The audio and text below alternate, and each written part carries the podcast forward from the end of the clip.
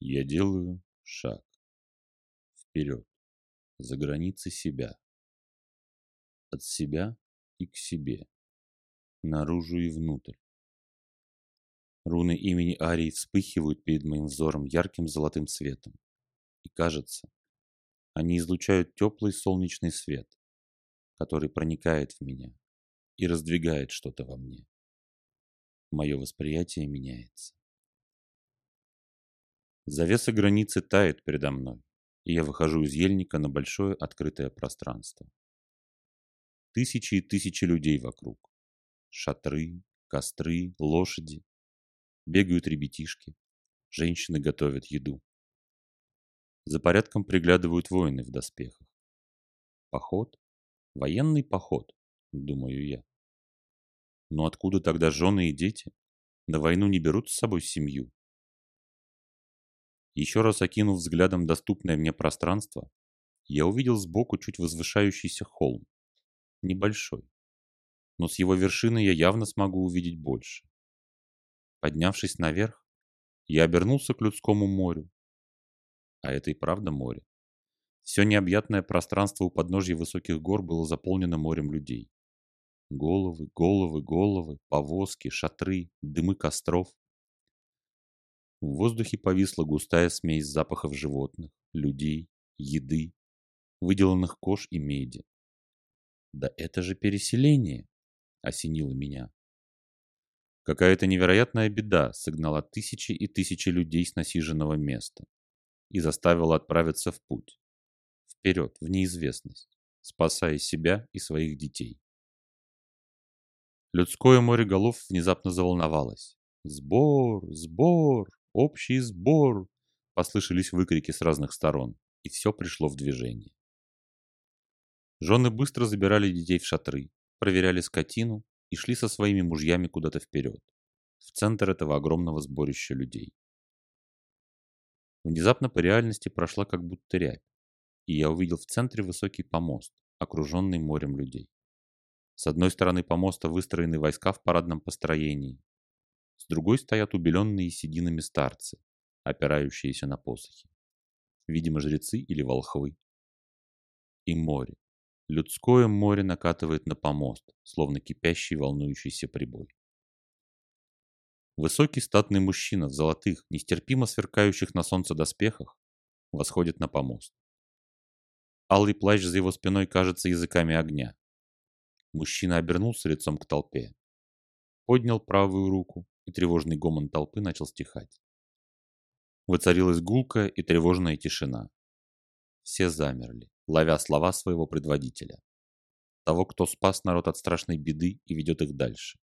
Вперед, в неизвестность, к новому месту жизни. «Люди!» – прокатился над толпой глубокий, сильный, уверенный в себе мужской голос. «Мы одолели с вами часть пути. Не могу сказать, что она была самой тяжелой. Тяжелей пройденного только то, что неизвестно и лежит впереди. Но мы смогли. Мы справились. Благодаря каждому из вас. Благодаря нашей силе, нашей настойчивости, нашему упорству. Мы справились. Никто не остался один. Мы объединились.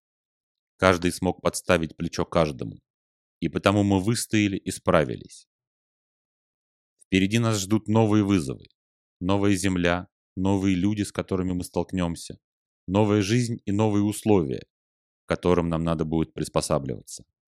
Задача каждого – посмотреть на себя, свою жизнь, свои привычки и жизненный уклад отстраненно, свежим взглядом. Найти то, что, будучи переосмысленно и применено к новым условиям, позволит нам не только выжить, но и успешно развиваться дальше, растить детей, строить дома, строить свою новую родину и державу. Новое всегда страшно. Всегда страшно оставлять позади себя родные стены и привычный жизненный уклад. Но если боги позвали вас вперед, идите смело.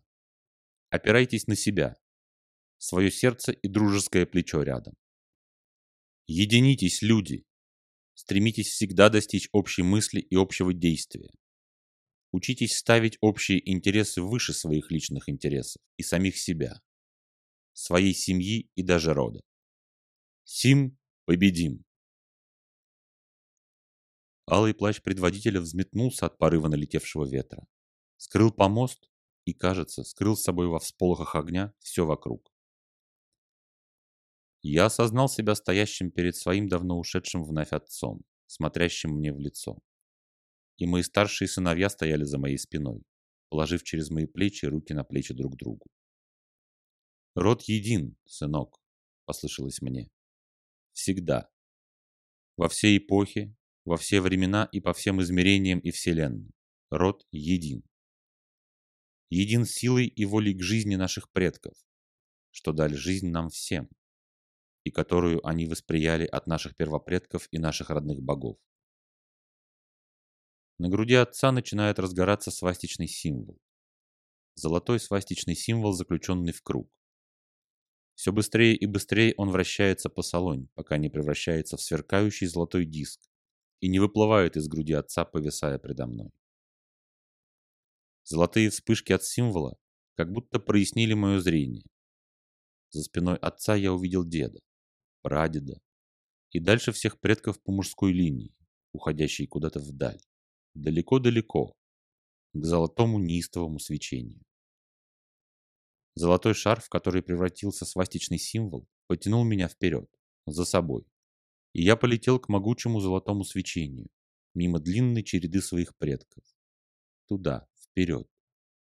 К могучему сиянию сердца рода.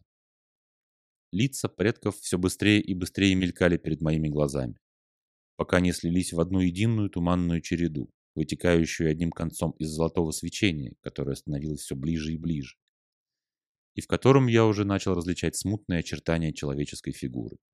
С яркой вспышкой золотой шар впечатался куда-то в район груди, стоящей в золотом свечении фигуры, и свечение втянулось в свастичный символ, открыв мне образ высокого мужчины полном воинском доспехе, шлеме и с сияющим свастичным знаком на груди.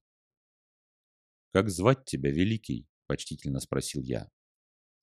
«Арий», раздался в ответ глубокий, исполненный силой голос мужчины из моего видения про переселение.